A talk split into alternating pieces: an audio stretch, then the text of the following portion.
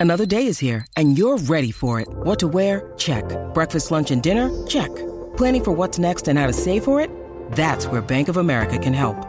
For your financial to-dos, Bank of America has experts ready to help get you closer to your goals.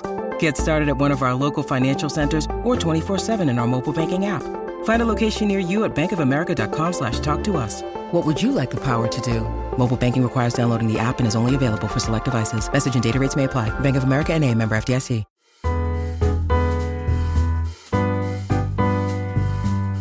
Listening to the international hit show, The Baby Names Podcast.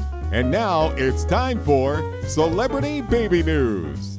It's that time again to catch up on celebrity baby news. Hi, my name is Kate Fann, celebrity baby blogger at babynames.com. Here's what you missed this week. Shortly after announcing her second pregnancy, YouTuber Trisha Paytas revealed the name she had chosen for her little one.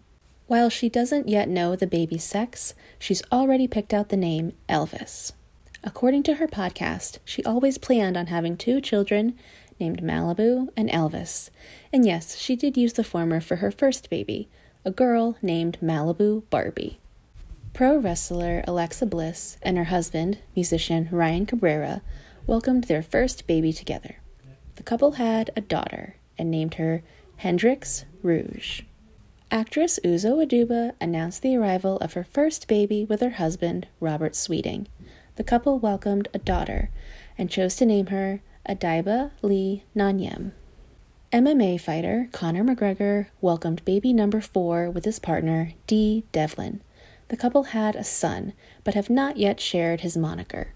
For up-to-the-minute celebrity baby news, head over to babynames.com slash blogs.